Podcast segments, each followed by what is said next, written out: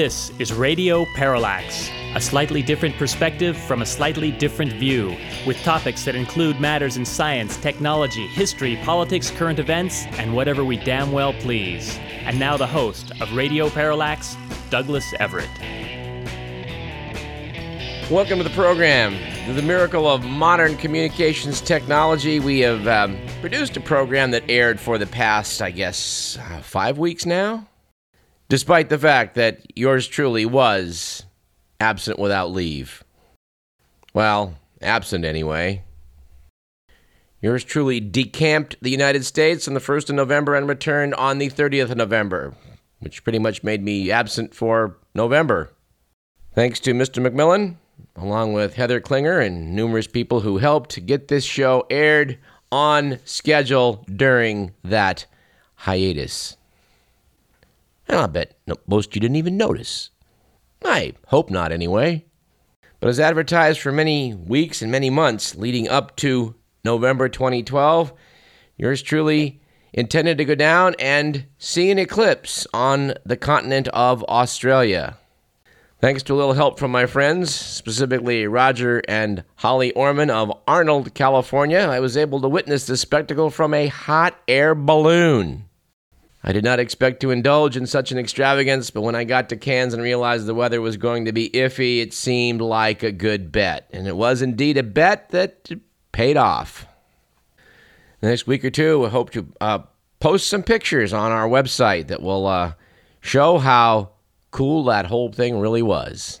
By the way, I did I did predict with some degree of confidence that I would travel at random out into the world and run into someone who knew someone that I knew. In other words, me and person X would have a mutual friend or at least acquaintance. And so it was on the 11th of November in Cairns, Australia, that this correspondent encountered Ms.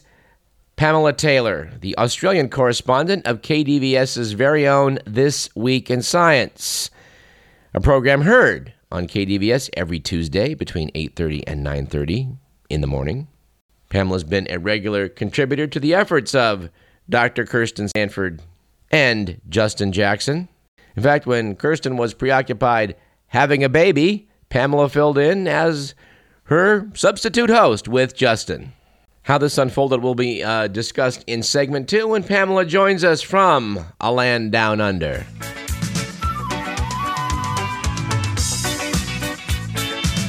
You know, Mr. Millen, I, I do kind of like that song, but I think we'll probably get tired of it as the Australian theme as we go along. I don't know. We'll, we'll have to see if Pam approves of that as her particular theme song. Because I'm pretty sure she's going to give thumbs down to Waltzing Matilda, or for that matter, Tie Me Kangaroo Down. Anyway, we await your judgment, Pamela, in, uh, in segment two.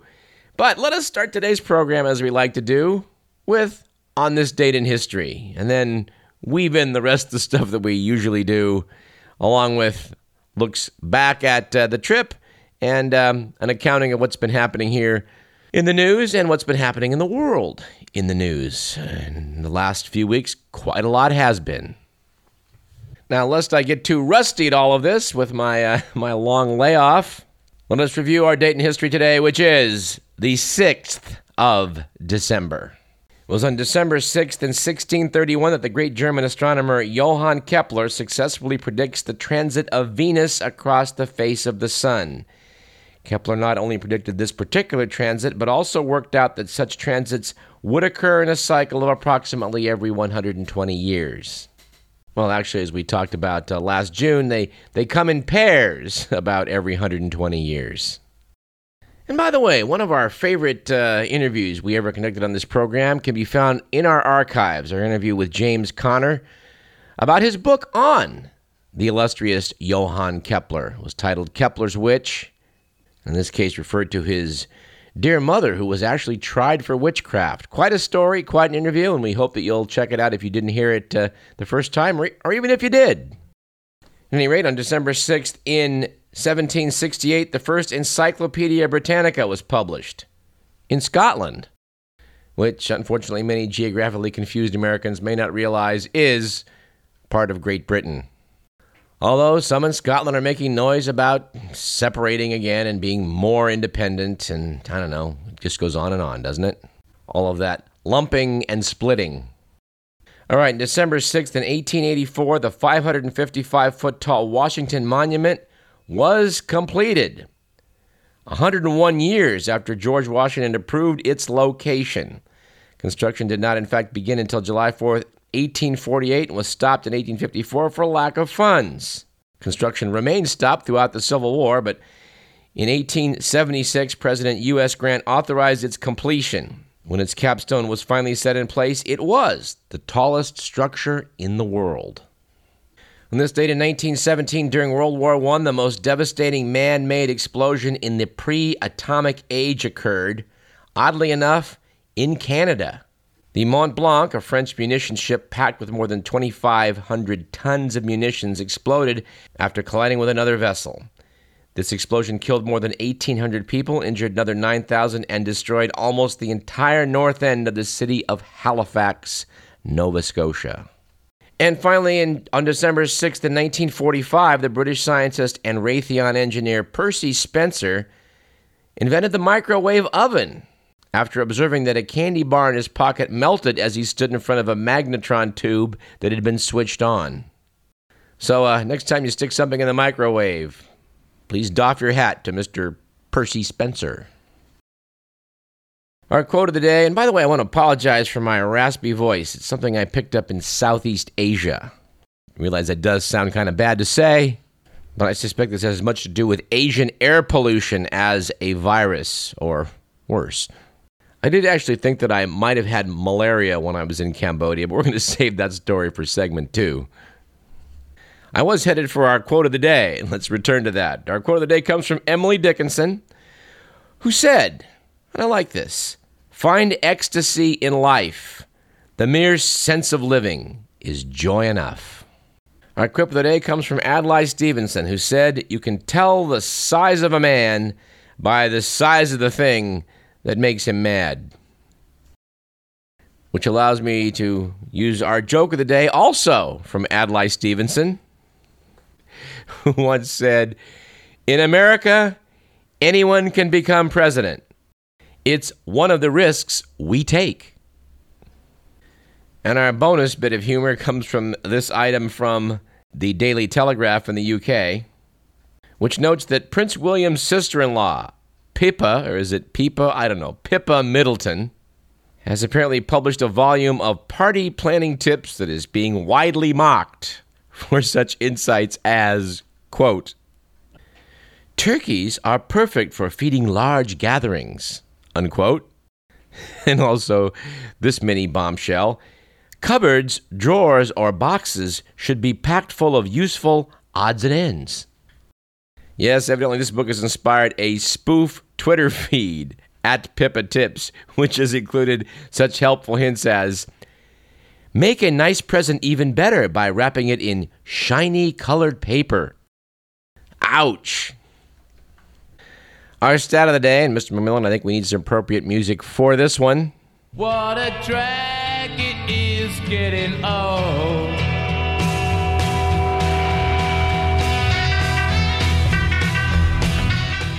Yes, apparently the four members of the Rolling Stones, who launched their 50th anniversary tour in London last week, are now older on average than the nine members of the United States Supreme Court.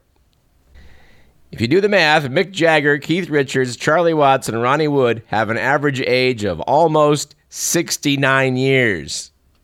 If you're keeping tabs, the justices on the Supreme Court's average age is nearly 67 years.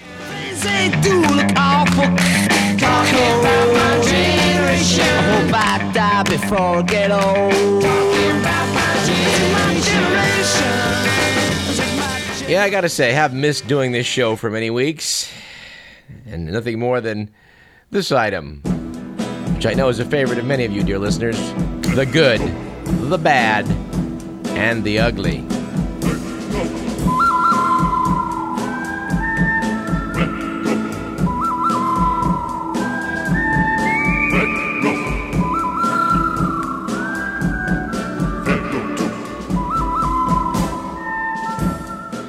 According to the Week magazine, it was a good week a few weeks back for boosting British morale. After a new book by author Stuart Laycock, All the Countries We've Ever Invaded, and a few we never got around to, found that Great Britain has in fact invaded 90% of the 200 countries of the world at some point in its history. That sounds like a book worth checking out. It was, on the other hand, a bad week for planning your vacation to North Korea recently when officials there indicated that the 105 story, what's described as remarkably ugly, Ryugyong Hotel in Pyongyang eh, might soon open, just 23 years behind schedule. Yes, apparently North Korean bureaucrats have indicated that the hotel would, quote, partially, comma, probably, unquote, open for business in 2013. I suppose this may be a contender for the worst hotel in Asia, but we'll have some fierce competition from the hotel I'm going to tell you about in segment two. At any rate, it was an ugly week a few weeks back for human kindness after Michael Vercher of Woodstock, Georgia, apparently posted an, an, online ad saying his family was giving away some of its furniture for free before they moved. Evidently, people showed up in droves and ransacked the house for everything the Verchers owned. But that item, horrifying though it may be, must take the back seat to the two following Only in America pieces, also courtesy of The Week. Item number one a Colorado Homeowners Association has set up a radar system within its gated community and will soon begin issuing speeding tickets. Fines for exceeding the 30 mile per hour speed limit range from $15 to $100, and residents will be held responsible for paying the fine if the speeding motorist was visiting them. Said resident Derek Brown, it's just a little bit overboard. Chris, we would point out to Mr. Brown no one forced you to live in a gated community. If you want to make yourself the victim of people who, had they lived in East Germany, would have been Stasi members, well, there's probably no better way than to move into a gated community. But that only in America item is topped by number two, which is that a man is suing a New York church after the crucifix he prayed to every day toppled over and crushed his leg. Yes, David Jimenez, age 45, says he was cleaning the heavy marble statue in gratitude for Jesus having cured his wife's cancer when it fell on him. Claiming now that the church was negligent, Jimenez seeks $3 million in damages. And by God, this is America. He may get it. All right. You know, we sometimes refer to the Only in America uh, file as the um, our disgrace of a legal system file, since it's so often when we cite those items that they do involve something to do with our crazy ass legal system. But we may have to make a semi regular contribution from the Only in China file, which seemed to often uh, surround bad news reporting, such as this item. Mistaking an onion spoof for actual news, Chinese media reported last week that North Korean leader Kim Jong un had been named sexiest man alive. Apparently, the Communist Party mouthpiece People's Daily ran a 55 photo slideshow of Kim in various poses on its website, accompanied by this quote from the Onion article quote, with his devastatingly handsome round face, his boyish charm, and strong, sturdy frame, this Pyongyang bred heartthrob is every woman's dream come true. Yes, apparently Chinese media routinely praised the North Korean regime, so it was not surprising that the newspaper failed to recognize the sarcasm. However, after being widely mocked in the international press, the People's Daily took the slideshow down. Here's an item from the miscellaneous file, which I think I'll use to back into talking just a little bit about the trip that I was fortunate enough to take. But um, apparently, marine charts for like hundreds of years, have listed an island called Sandy Island between Australia and New Caledonia. That island has now been undiscovered by Australian researchers. A team aboard the Southern Surveyor went in search of the 24 by 5 kilometer island and um, found nothing but blue sea in its supposed location. I think of this because uh, when I was flying between the island republic of Vanuatu, which is itself between Fiji and Northern Australia, I took a flight down to Sydney and that took me right over the substantial island of New Caledonia, which looked surprisingly like California and took our aircraft not all that far from where Sandy Island is supposed to be. And I have to admit, no, I didn't see it either. Now, when sitting with uh, with a travel agent, in this case it was uh, Stan of Patterson Travel, who's spoken to us in the past in this program about travel. Travel is something uh, uh we, we do think is a good thing for all people to do from now now and again. We think that uh, Stan Godman will probably come back and talk to us uh, more about uh, his specialty, which is Asian travel. And I'm probably going to have uh, somebody from Doug Cheeseman's uh, organization down in the Bay Area come talk about some of the uh, um, eco traveling that they like to promote.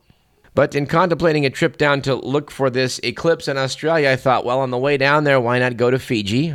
I wanted to go there 20 years ago, and they were having a, rebellion, which discouraged the air carriers from going there for a while.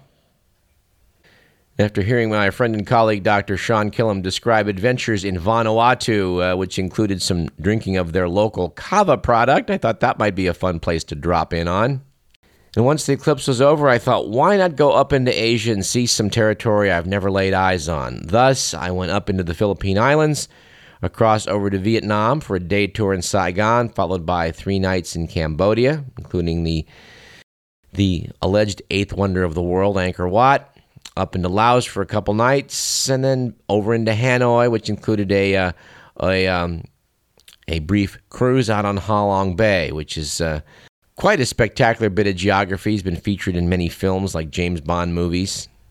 After which, I plan to spend a couple nights in Shanghai, a couple nights in Osaka, Kyoto, and then one night in South Korea on the way home. It didn't quite work out that way. I decided that one serious goal I must have for the rest of my life is to avoid all diesel fumes. They tend to give me a quick headache, and I, I do suspect that this contributed to sort of an ill feeling which I had in Cambodia. And I have to note my opinion is that Angkor Wat is in fact not the eighth wonder of the world. It's it's interesting, it's cool, but it cannot be spoken of or should not be spoken of in the same voice as, as the pyramids at Giza or the Mexican pyramids at Tenochtitlan, or even the spectacular uh, temple complex in Pagan, Burma, also known to some as Myanmar. I should note, too, it was very cool uh, being overseas and seeing President Obama with Aung San Suu Kyi in Burma I got it on good authority from some people I was speaking with in Fiji that uh, that Burma is on its way toward opening up, and uh, should become a much better known travel location to folks uh, like you. And I hope you will visit Burma. I was quite enchanted by it on the five days I spent there back in 1988. These days, it's possible to get a visa much longer than one week, and um, it's a place which I'm sure would be worth the time investment of, of well, just about any of you well, at least any of you who are whose idea of a vacation is not Club Med, because I'm pretty sure you're not going to find that sort of uh, vacation experience in Burma for a good long while. I do want to clarify remarks made earlier about getting ill in Asia. While in Cambodia, I came down with something. In retrospect, I think it was some sort of nasty virus, but while I was there, I was wondering if I'd contracted malaria, given the degree of sweats chills and fever I was experiencing, along with just general headache and ugh, feeling awful. I do think now in retrospect that it was not uh, malaria, thankfully. But, but between driving around Siem Reap and visiting Angkor Wat and what was, uh, I think, some pretty polluted air, along with contracting some sort of bug, well, I think it did not um, did not enhance the Cambodian experience. That's for sure. And you know what? This really deserves more than a few minutes of just blathering on. Uh, I think I, on next week's program, I'll take a little bit of time and try to outline um, some of the cool things I was fortunate enough to be able to see and, and, and spell out uh, w- with some detail what it is like to, to visit there. I may be assisted in this particular process by the fact that I did uh, maintain some uh, uh, postings on a blog I set up. I'm not sure I want to want to refer you guys to that, but uh, I'll think about that. I, I pretty much wrote uh, right off the top of my head without a lot of editing, and I think before I refer people to it, I need to do some cleaning up of what's on uh, paper, as it were. And uh, before I'm done next week, you can bet I'm going to do some bagging on China in general and Shanghai in particular. But that I think we'll save, and I think, in fact, we'll take a break at this point. Uh, if nothing else, to give my voice a rest. So uh, let's do that. You're listening to Radio Parallax. I'm Douglas Everett. When we come back, we'll see if we can't make a trip uh, below the equator and speak with our new Australian correspondent. Stay tuned for that. 737 coming out of the sky. Oh, won't you take me down to Memphis on a